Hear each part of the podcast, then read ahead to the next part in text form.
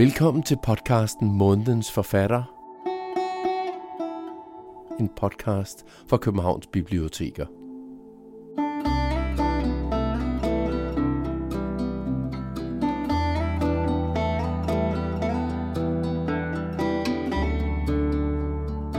Denne podcast har flere hovedpersoner. Først og fremmest er der ham her, som sågar kendes via en kendingsmelodi.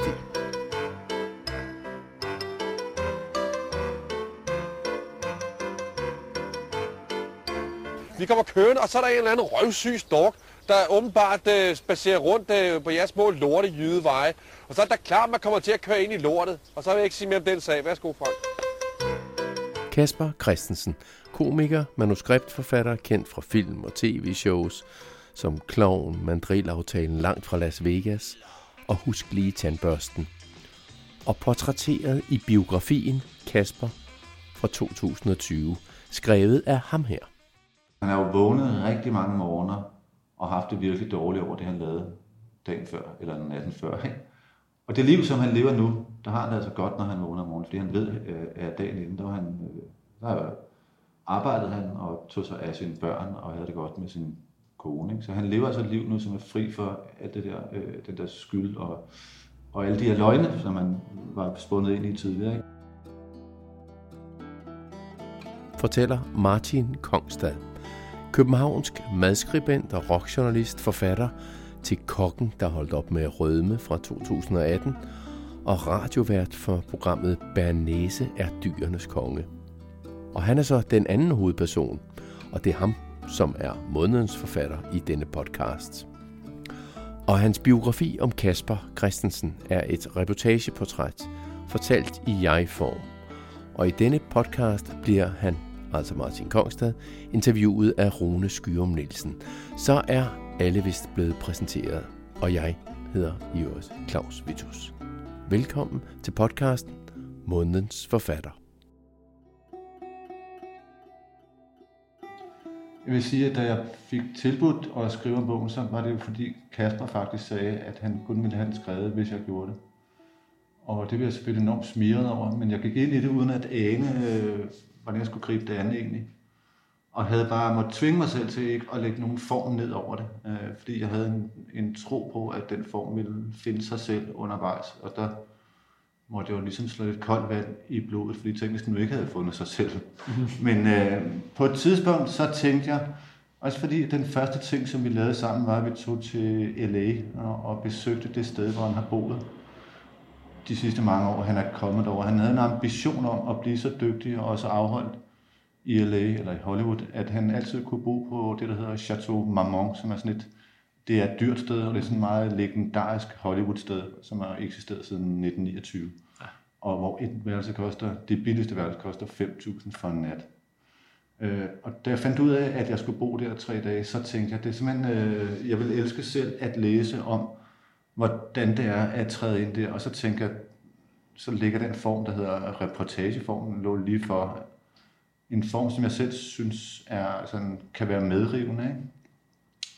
Op mod, hvordan man måske traditionelt ville skrive en biografi, hvor det var ligesom, han blev født, de og de, bla bla bla, bla. En mere slavisk gennemgang af et menneskes liv. Så tænkte jeg, at det ret tidligt som en form for rejse ind i ham nærmest. Ikke? Altså, det var en form for rejse, som jeg skulle ud på, og så ville jeg gerne tage læseren med på den her rejse. Ind i det menneske, som hedder Kasper Christensen.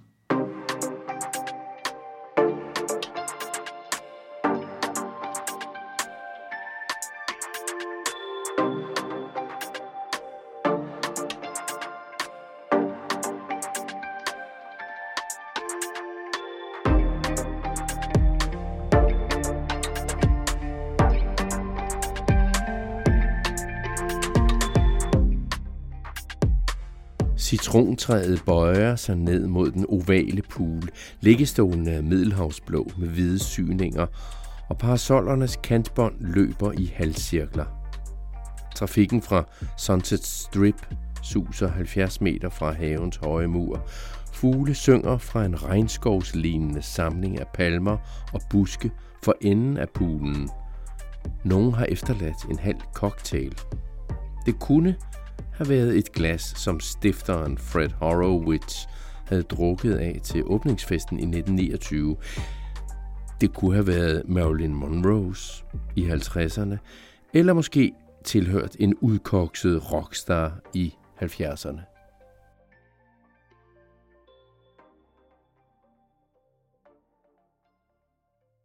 På et tidspunkt var det sådan, gik det op for mig, at hvis jeg fortalte den i jeg-form, som den er nu, det er mig, der er fortælleren i den, og jeg kalder mig selv jeg, så gav det mig en frihed til at springe rundt i tiden og emnerne, fordi det hele kom fra mit hoved.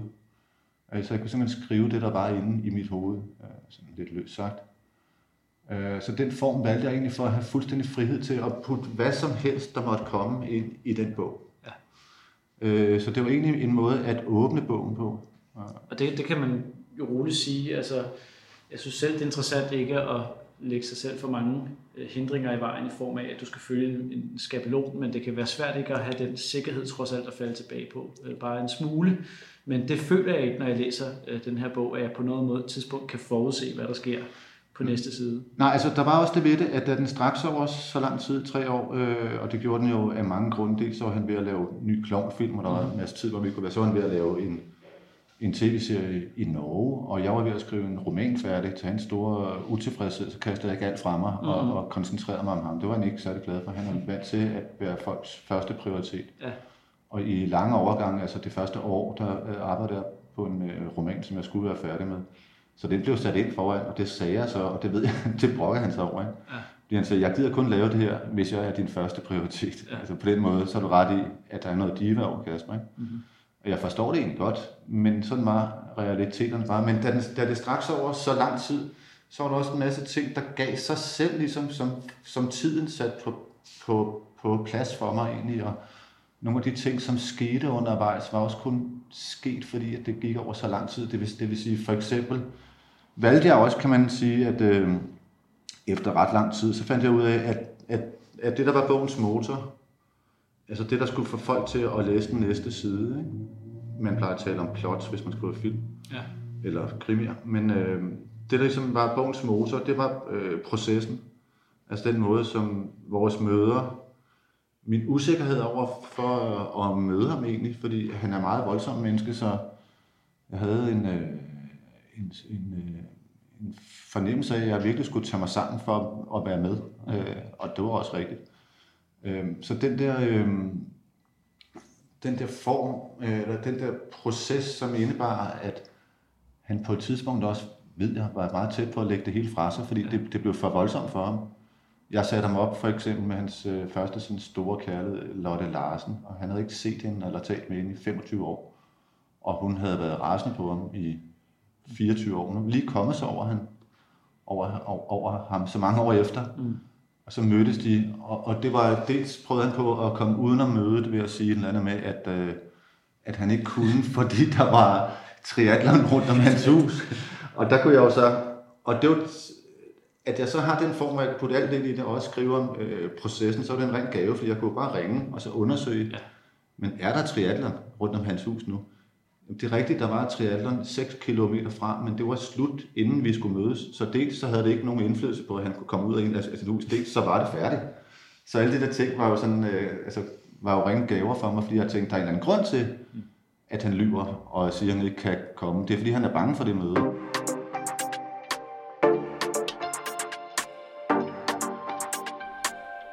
Hvorfor gav han den der mærkelige undskyldning med triathlon? Det tenderer en løgn, og hvad skal den til for? Det kan være, fordi han vil forhindre møde med Lotte, hvilket kan skyldes, at han vil undgå, hvad der sandsynligvis bliver et grænseoverskridende, måske endda ubehageligt gensyn. Det kan også skyldes, at han ikke vil lave bogen alligevel, og den forklaring begynder jeg at hælde til. Nu skal vi satse på, at det lykkes at satse ved at bruge det ord. Lad han muligheden for en afløsning hænge i luften og efterlader mig i et ubehageligt limbo. Jeg er faktisk så sikker på, at han vil droppe møde med Lotte, at jeg allerede formulerer mailen til hende inde i hovedet. Lotte Larsen var hans første store kæreste. Han var 21, da de mødtes, og hun var 30. Og hun var en erfaren mediepige og på det tidspunkt en meget kendt studievært. Det var ligesom hende, der i virkeligheden bragte Kasper endnu hurtigere frem i mediebilledet, ikke? Jo, ja. Det var det. Og hende kender jeg lidt, fordi jeg arbejdede lidt sammen med hende også, og vi har altid haft det godt sammen. Så hende plagede jeg, modsat nogle af de andre ekskærester, som ikke havde lyst til at være med. Så plagede jeg dem lidt, og så kunne jeg mærke, at jeg kommer ikke videre her. Men med Lotte, hun sagde nej, da jeg ringede til hende. Hun sagde, jeg er lige kommet mig over ham, jeg kan ikke bære at skulle tage hul på det igen. Og så bliver jeg bare ved, altså sådan skamløst. Og så sagde hun ja, på den betingelse, at vi kan gøre det som parterapi. Og så sagde jeg, men så skaffer jeg en parterapeut, så nej, det skal være dig. Så det var altså et setup, hvor vi tog det op, og jeg så skulle være parterapeuten, så havde sådan ligesom undersøgt inden, hvordan spørger den slags, altså hvad er det for nogle spørgsmål, de typisk for eksempel? Ja, hvordan har du det med at høre om, altså den der form for spørgsmål, hvor man typisk vil indlede sådan, hvad føler du, når du hører Lotte sige det og det? Synes du, at du var den kæreste, som du gerne ville have været overfor Lotte? Altså alt sådan noget. Så jeg havde sådan en masse sådan meget, hvad skal vi sige, firkantede terapeutspørgsmål med til den her session. Og den blev altså kun til, fordi Lotte hun var kreativ og sagde, at det skulle foregå som parterapi. Og det kunne jeg også have med i sin reneste form, fordi jeg netop skrev bogen, som jeg gjorde. Altså jeg hørte det jo med til processen. Så alle de der ting, der ligesom var rundt om, at jeg skulle skrive om hans liv, altså den måde, bogen blev til på, var der undervejs en masse punkter, som jeg synes var spændende. Altså han ikke ville mere. Han var ved at lægge derned, fordi det gik for tæt på. Jeg var ved at brænde det helt sammen, fordi jeg gik på druk og brændte nogle møder ind med ham og så videre.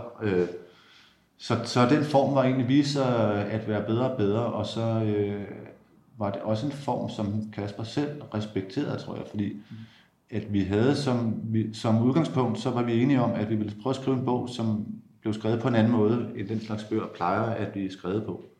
Men vi vidste bare ikke, hvordan det skulle være. Men da jeg så havde sagt til ham, prøv at den her bog, den kan rumme alt.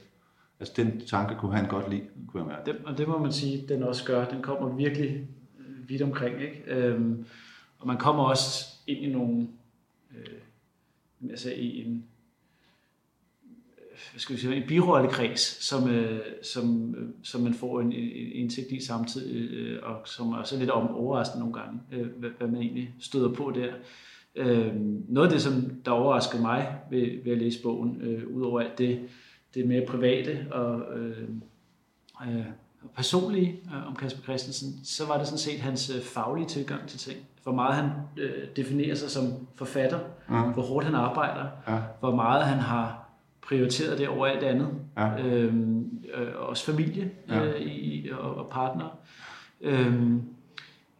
Og hvor bevidst han er om sit brand. Ja. Altså han er jo en branding-ekspert før der nærmest var branding-eksperter. Mange år før, ja. Og det var faktisk Lotte Larsen, som vi talte om før, der fik ham på de tanker, fordi hun var meget langt forud for sin tid. Altså hun var Instagram 20 år før det var der. Ja. Altså hun var klar over, at hvis du skulle frem i showbiz, så var det vigtigt, at du havde et brand. Og blandt andet derfor så fandt hun de der briller, som han blev nærmest kendt på. Altså, han var selvfølgelig kendt, fordi han var dygtig, og fordi han var skide sjov. Men hans look med de der store firkantede briller, det var altså nogle Lotte havde fundet til ham. Ja. Og som hun sagde, dem der skal du tage dem på, så ligner du ikke alle de andre, så kan folk huske dig.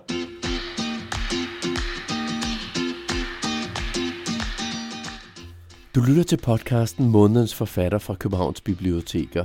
Det er forfatteren Martin Kongstad, som er denne månedens forfatter. Og han fortæller om sit arbejde med biografien Kasper, hvor han i 3 år fulgte skuespiller, komiker og manuskriptforfatter Kasper Christensen. Bogen er både scener ned gennem Kaspers karriere fra stand-up, hans tv-gennembrud med showet Husk Lige Tandbørsten, det der med tequila-sangen som kendingsmelodi, senere hans turnéliv som komiker, filmgennembrud med Klovn og hans skiftende parforhold og vilde liv, og senest så Kasper Christensens langt roligere liv, hvor han blandt andet er blevet reklamemodel for det økologiske grøntsagskassefirma Simple Feast. Kongstad følger Kasper Christensen igennem det hele i biografien.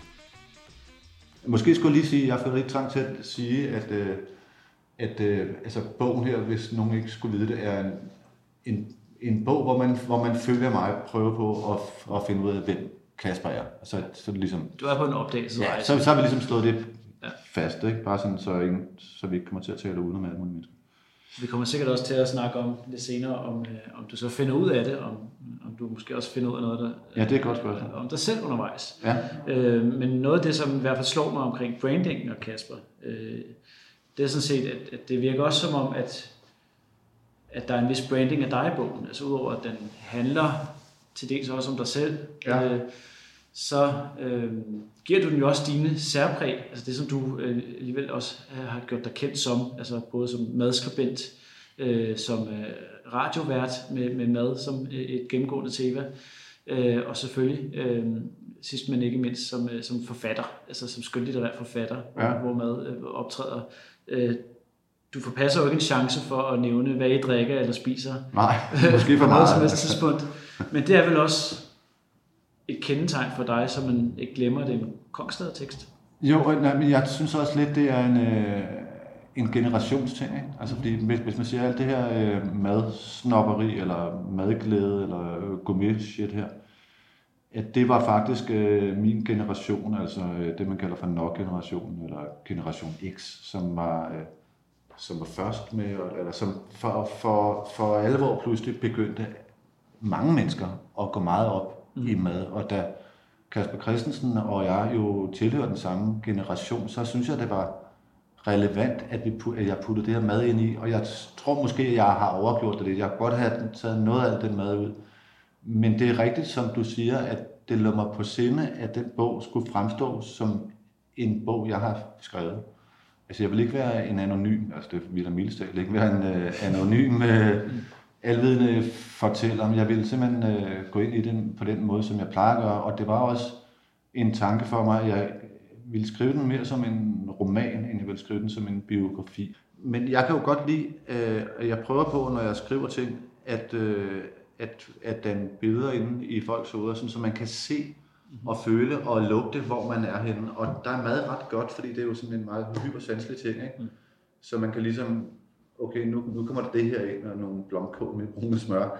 Altså, så det var min ambition, at man sådan kunne dufte, hvor man egentlig var, ikke? Det er også derfor, jeg bruger mad på den måde.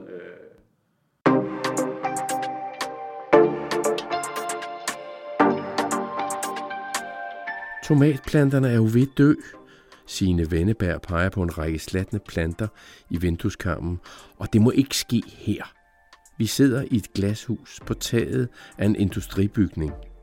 Middagen holdes på Østerbro, en eventyrlig smuk taghave med frodige højbede på ydre Østerbro. Restauranten kalder de et spiseri, og det kunne jeg sagtens irritere sig over, men det er ligesom ikke stemningen. Kasper er inviteret som medejer af det plantebaserede måltidskassefirma Simple Feast. De andre er grønne direktører, notabiliteter og eksperter i bæredygtighed. Vi finder kander og vander, og Signe får en af de andre til at tage et foto af os til sine knap 40.000 følgere. Kasper har over 140.000 følgere og vil hellere have et foto af sig selv med vandkanden. Man får i hvert fald også, altså vi er jo mange forskellige køkkener, men vi har også mange forskellige spisesteder rundt omkring i forskellige byer. Man får også ideen om hans globetrotterliv, eller han rejser meget efter sine arbejdsopgaver osv. Jo, og så synes jeg, det var interessant, fordi han jo sådan i offentligheden er blevet kendt i nyere tid for ikke at spise kød eller fisk, for den sags skyld, men det gør han jo igen, men altså ikke, altså han har lagt det fra sig, ikke? Altså da vi for eksempel var i LA, så spiste vi jo efter ham, altså vi var ude at spise på sådan nogle veganske gummisteder og sådan noget, som jeg synes var ret sjovere at skrive om også, fordi der sad alle mulige totalt hippe filmstjerner lige overfor dig. Ja, det påpeger Kasper Christensen jo også, at der gør. Det er ham, der lægger mærke til det, for jeg aner sgu ikke, hvordan Jay-Z eller forsangeren fra Coldplay ser ud. Altså, jeg kunne ikke kende dem. Nej. Men Kasper, lige meget hvor vi var henne i LA, så pegede han, og så sagde han, prøv at se det, og så sagde han, hvad fanden er det? Om det er Take That, eller det er Jay-Z, eller det er alle mulige kendte. Og du noterer også ned, at han gør det. Altså, du tager det jo med i din samlede beretning, at han bemærker det. Hvad vil du sige med det? Altså, jeg vil sige, at han i hvert fald tidligere har været i en verden, hvor han lagde mærke til, at der var nogle kendte mennesker. Altså, at han går op i det. Altså simpelthen, ikke? Ja. Han synes, det er sjovt, at vi sidder på et spisested, og 3 bord fra sidder to af verdens kendteste popmusikere. Det kan også være sjovt, når man selv er så kendt, som han er, i hvert fald efter danske forhold, at det også et udtryk for hans egen stræben, at det er det næste, han gerne vil nå. Ja, altså det tror jeg så slet ikke, det er. Fordi jeg tror, at han måske tidligere har været sådan meget opsat på netop at nå det op. Men som jeg kan høre på ham, og det tror jeg på passer, så betyder det ikke noget videre for ham mere, det der. Jeg tror slet ikke, at det er vigtigt for ham mere. Nu kan man sige, det kan man kan sagtens frasige sig at være kendt, når man er det. Ikke? Altså, det er jo ret let, ikke? Ligesom man kan sige, at penge er ikke vigtige. Altså, hvis man har 20 millioner kroner stående på sin bankkonto, det er da egentlig nemt nok. Ikke? Men så det der med at være kendt eller være offentlig, er ikke det, han laver sine ting for længere. Jeg tror, det har været eller det har det været. Det var sammen med Lotte Larsen, ikke? Der har været, altså, særligt da han, lige da han kom frem, der fortæller han også i bogen om, at han til en premiere gik ind af den røde løber, og så snisser ud, og så gik ind en gang til. Og så er det, fordi man rigtig gerne vil i alle de her blade. Ikke? Så det var meget vigtigt for ham på et tidspunkt, men altså som yngre. Og alt det, han har været trukket gennem rigtig meget presse, som har dels gjort hans forhold til pressen sådan lidt kompliceret, fordi de har jo ligget på lur, og når han har skulle sætte et hus, så har sladderbladene klædt sig ud som købere for at kunne gå rundt derinde, og han har måttet ligesom screene købere for at se, om det nu er nogen fra sladderbladene.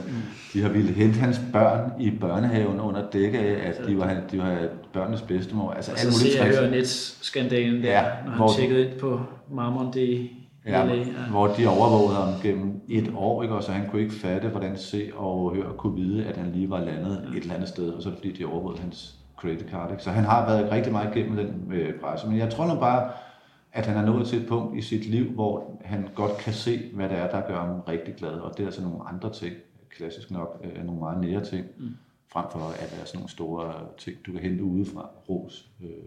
Det er i hvert fald den erkendelse, han er i nu. Han har skiftet ham nogle gange, kan man sige. Ja. Men det er der, han er nu, så du og jeg tror på ham. Jeg har været så meget sammen med ham, så det tror jeg på. Når han siger, det er sådan, så kan jeg simpelthen mærke, at det er rigtigt. Ja. Og jeg kan også, når jeg går gennem byen med ham, og vi møder folk, så kan jeg også mærke den måde, som man tager imod folk på. Der er slet ikke noget, nej, eller...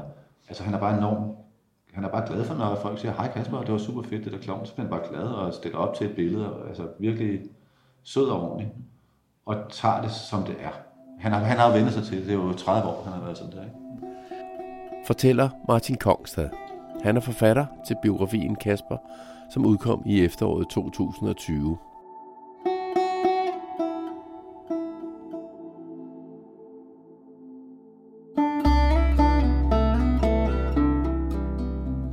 I denne månedens forfatter fra Københavns Biblioteker fortæller han og bliver interviewet af Rune Skyum Nielsen, som selv er forfatter til biografier af blandt andre fodboldspilleren Niklas Bendtner, sangerinden Medina og forfatteren Jakob Eiersbo.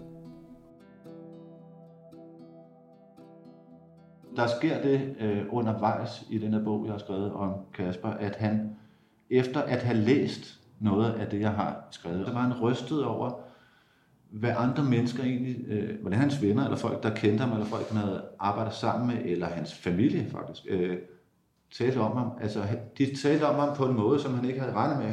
Han troede selv, at han havde været verdens bedste far, og verdens bedste ven. Og efter at have læst de første 200 sider, så kunne han jo læse, at det passede simpelthen ikke. Og det vil så sige, at hans selvopfattelse brast, og det gør den så i bogen her også på side 240 eller 220 eller sådan noget. Der falder det sammen for ham, fordi han tænker, at jeg har ikke været det menneske, som jeg har troet. Jeg har været, det er jo det, andre mennesker ser. Hvis man, filosofen Hannah Arendt siger, at du kan ikke vide, hvem du er selv. Det er kun andre mennesker, der ved det. Og her fik Kasper den så at vide på en ret hård måde. Mm-hmm. Hvordan har han ændret sig i dine øjne siden dengang? Jeg synes virkelig, han har ændret sig radikalt. Og der er en sætning, som jeg faktisk synes er essentiel i den bog her om Kasper, det er, han siger, at intet slår at vågne op med god samvittighed. Altså, og den sætning kan jeg virkelig godt kende.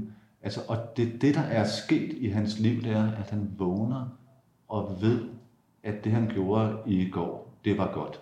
Ikke? Modsat tidligere i hans liv, som beskrevet ret udførligt i den her bog, fordi der er jo en helvedes masse særlig utroskab, ikke, som giver bundarm. Altså, han var jo, nu talte vi om Lotte Larsen før, og der fortalte han jo mig ret tidligt, også før jeg havde mødt hende nu her gang, at han hver eneste weekend, når han var ude på sådan en stand-up-tur, så var han sammen med andre, altså fredag, eller torsdag, fredag, lørdag, ny hver aften. Og alt det skulle han jo dække over, når han kom hjem, eller i hvert fald ikke talt for højt om, og for det ene under, at han bare var ude med gutterne og sådan noget, ikke? Så han har jo vågnet rigtig mange morgener, og haft det virkelig dårligt over det, han lavede dagen før, eller natten før, ikke? Og det liv, som han lever nu, der har han det altså godt, når han vågner om morgenen, fordi han ved, at dagen inden, der arbejdede han og tog sig af sine børn, og havde det godt med sin kone, ikke? Så han lever altså et liv nu, som er fri for alt det der, den der skyld, og alle de her løgne, som han var spundet ind i tidligere, ikke? Og jeg synes, det er det, der er sådan, det der er det vigtigste, egentlig, synes jeg, for hans liv, sådan som jeg ser det, ikke? At han nu lever på en måde, så han er glad for sig selv, så han kan lide sig selv hele vejen rundt. Og jeg tror tidligere, han synes godt om dele af sig selv, fordi han har jo lavet nogle mange fantastiske ting, og sådan noget. Det har han da helt sikkert været enormt stolt af, og synes var skide godt, hvilket også var. Der har også bare været mange ting i hans liv, som han måtte skjule. Mm. Eller putte op i den store sorte boks, hvor han helst håber, der blev, ikke?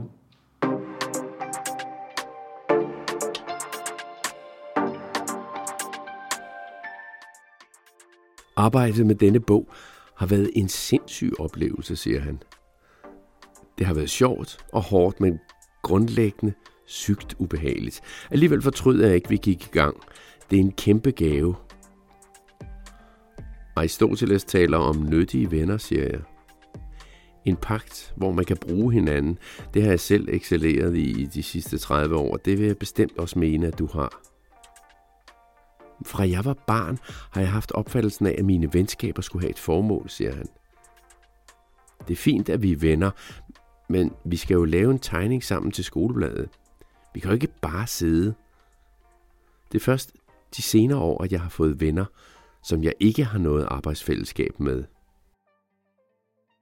Du arbejder med 3 forskellige slags vennetyper, som du så har lavet dig inspirere af Aristoteles omkring 24 år siden cirka. Ja. Der er den behagelige type, ja. Det er det, man morer sig med. Ja. Så er der den nyttige, det er ligesom dem, man kan bruge til noget, og de kan bruge en til noget. Ja. Og så er den gode, ja. Som rent faktisk bare er der i som altid bare er der. Hvorfor kommer de her kategorier overhovedet på banen? Altså, hvorfor bliver det interessante for dig i forbindelse med at gå igennem Kasper Christensens liv og møde hans venner og tidligere kærester osv.? Jeg synes, de der 3 kategorier der er interessante, fordi det er ikke kun hans forhold til venner, det er også mit eget forhold til venner egentlig, det kommer til at omhandle. Mm-hmm. Det så havde jeg på det tidspunkt mødt rigtig mange af hans venner og set, det var ikke til at overse, at de fleste af dem var nogen, som han havde arbejdet sammen med, og så var de venner, mens de arbejdede sammen. Og når de så stoppede med... Så det er de nyttige venner? Ja. Og når de så stoppede med at arbejde sammen, så de ikke hinanden igen. Hvilket mange af dem var meget pikeret over, fordi at de troede, de var kommet tæt på ham. Og det var de også. Men da de så ikke havde det at lave sammen med, så var de bare fra ham igen. Det var hans valg.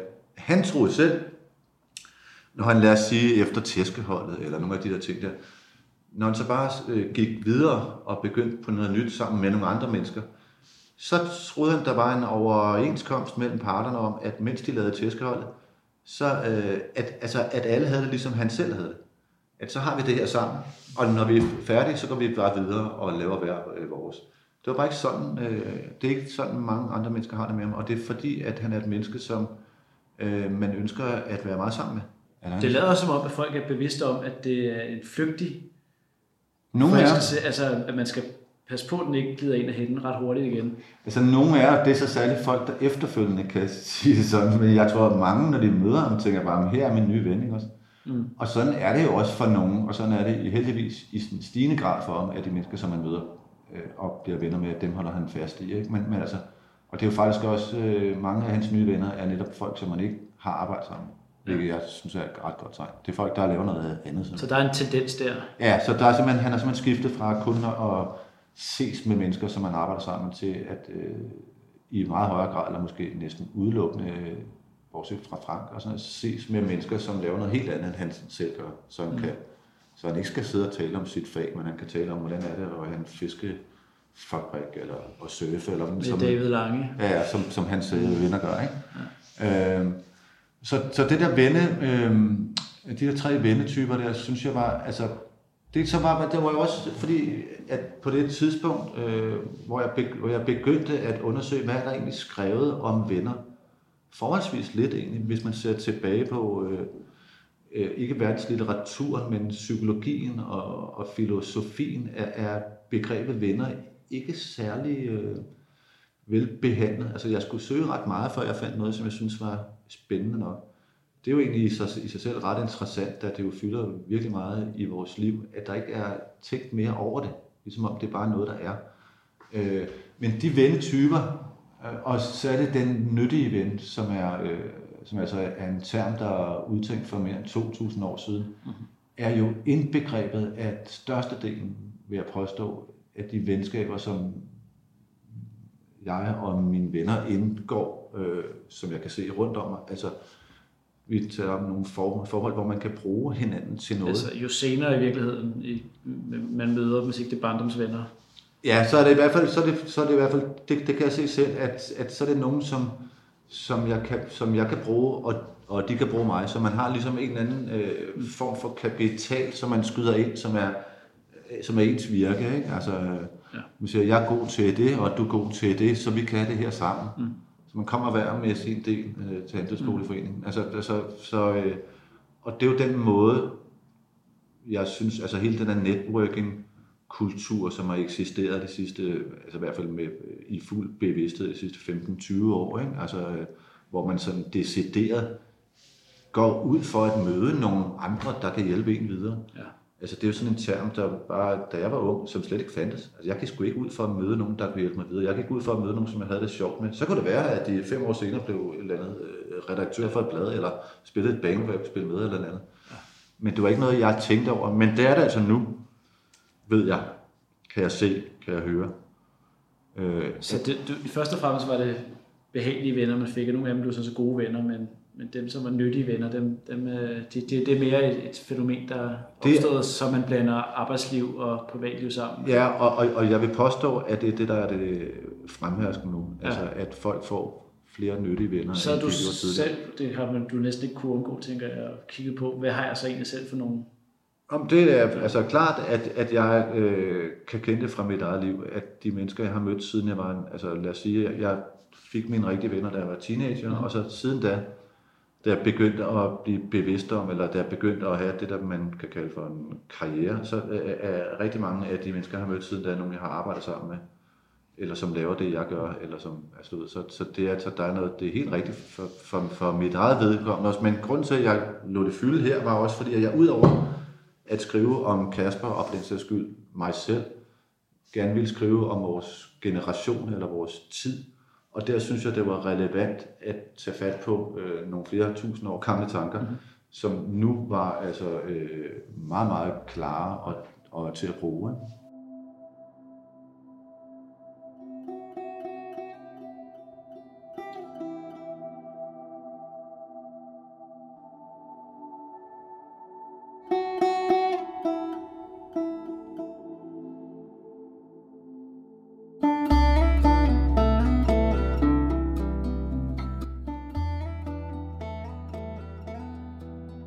Du lytter til podcasten Månedens Forfatter fra Københavns Biblioteker. Mit navn er Claus Vitus, og det sidste afsnit af denne her podcast er en såkaldt spoiler, eller på dansk en ødelægger. Det er en afsløring af historiens plots, af historiens afslutning. Men da det har været ude og er blevet tæsket igennem i den store offentlighed og for det store offentlige publikum i forbindelse med udgivelsen af biografien blandt andet i interview i Togbladet Ud at Se og masser af dagblade, så er jeg måske alligevel lidt sent ude med den her spoiler. Men hvis du nu ikke ved, hvad det er, jeg taler om, og som jeg ikke har sat ord på endnu, og du ikke vil have læsningen af biografien Kasper ødelagt, så stop nu. Men for alle andre, så til allersidst i biografien siger Kasper Christensen i en alder af 52 år, at han er blevet troende, at han forsager sit gamle liv, og han vil døbes til den kristne tro.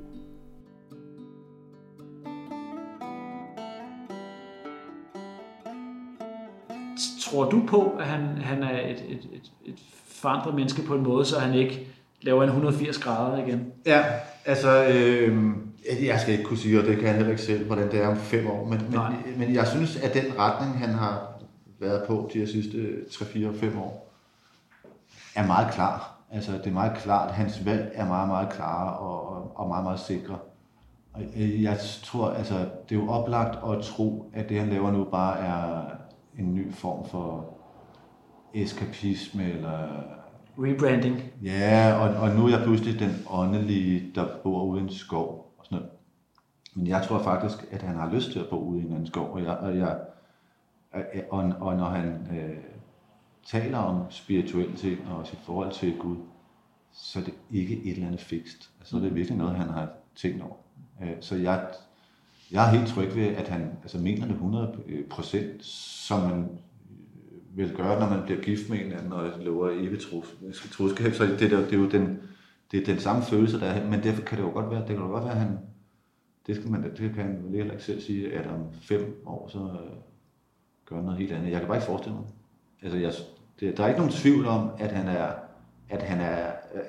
er ærlig hele den her vej igennem, hele vejen gennem den her bog. Han viser jo, han taler om alle sine løgne, ikke? Og det kan man kun på den måde, som han gør her, hvis man taler fra et sted, hvor man er ærlig, eller hvor man har fundet noget andet, der er vigtigt i sit liv, ikke? For ellers ville han ikke kunne se tilbage på det og åbne det så skånselsløst for folk, hvis han stadigvæk var i det. Altså, du er nødt til at være gået væk fra den måde at leve på, før du kan tale om den, tror jeg.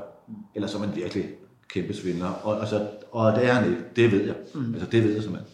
Han når i hvert fald til en erkendelse ret sent i processen, som må være meget væsentlig, nemlig at han i hvert fald i mange år ikke var så forskellig fra sin persona, altså ham man kalder CC, Klovn, som han bildte sig selv ind. Ja. Altså, at der var mere end en rem af huden, ja. Det er i hvert fald en vigtig indsigt, hvis, ja, hvis man skal lægge noget om. Ja. Det har bare været på en måde, siger jeg i hvert fald selv, at det har bare været sådan en måde at få afladet på ved at lægge de karaktertræk så tydeligt frem, ikke? Ja. Altså, det har bare været endnu en måde at prøve at omgå det på. Men der er ikke nogen tvivl om, at hans liv har været tættere på ham fra Klovn, end han selv har brudt sig om, egentlig ville. Det er det bare ikke mere. Altså, det er det virkelig ikke. Så det, hvis det ikke skal være det længere, så er det klart, så kræver det jo en form for indsigt selv, ja, men det har været. Og noget af det, der kom mest bag på mig, var faktisk, hvor helhjertet han er gået ind i hele den her omvendelsesproces, spændende fra, at han begyndte i terapi, hvor han brugte stof, der hedder MDMA, som er sådan et, skal man sige, sandhedsserum, også lidt dumt, men, og som ligesom gjorde ham opmærksom på alle de steder i sit liv, hvor han har løjet, eller hvor han ikke har været fyldestgørende over for andre, og så lavet om på det. Altså lavet om på det, så man er gået ind og sagt til sin mor på, at jeg vil gerne have, at vi to får et meget stærkere forhold til hinanden. Eller til sine børn, og sagt, prøv at høre, jeg kan godt se, nu er vi nødt til, nu går vi i terapi sammen, for at få ligesom straight det her ud. Altså, så han har faktisk ikke bare set ting, men han har også handlet, og så har man gjort noget ved det. Jeg er jo vokset op på en del af venstrefløjen, hvor alle mulige gik til alt muligt, og hver anden gik i terapi og alle mulige former for det. Og jeg synes ikke, jeg kender nogle eksempler fra nogen, der har været så konsekvente, som han er her. Mm-hmm. Altså, typisk nok, så går han hele vejen. Altså, han nøjes ikke med at flirte med det. Han går hele vejen, ikke? Og han prøver faktisk af alle kræfter at ændre sit eget liv, og jeg synes faktisk, at det er mit klare indtryk, at det er lykkedes for ham.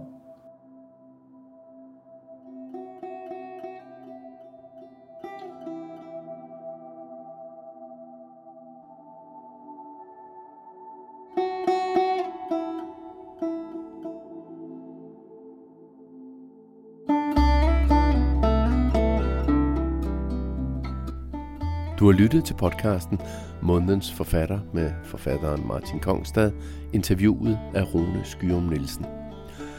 Du kan finde mange flere podcast med forfattersamtaler under fællestitlen Månedens Forfatter, der hvor du også har fundet denne podcast. Og denne podcast slutter af med et musikalsk citat af C.V. Jørgensen. Biografien om Kasper Christensen starter nemlig med et citat. Et sigende citat fra C.V. Jørgensens sangen Entertaineren, hvor han synger: Du er den store entertainer, et skarpt registrerende geni. Du er international karrieregal, på turné med monologer uden mening i. Du er den store entertainer, et skarpt registrerende geni. Du er international turné med monologer uden mening i. Ja, du har faktisk talt intet på dit repertoire, selvom du underholder eliten ved den franske riviera. Er du mere død end et fossil? Og det er hemmeligheden bag mit Mit navn er Claus Vitus, og jeg har både tilrettelagt podcasten, og det var også mig, der læste op af biografien Kasper, som er udgivet på Politikens Forlag. Podcasten er produceret for Københavns Biblioteker, og musikken var Mountain Air af Cody Francis og Say More af Tilden Park, begge stillet til rådighed af Epidemic Sound.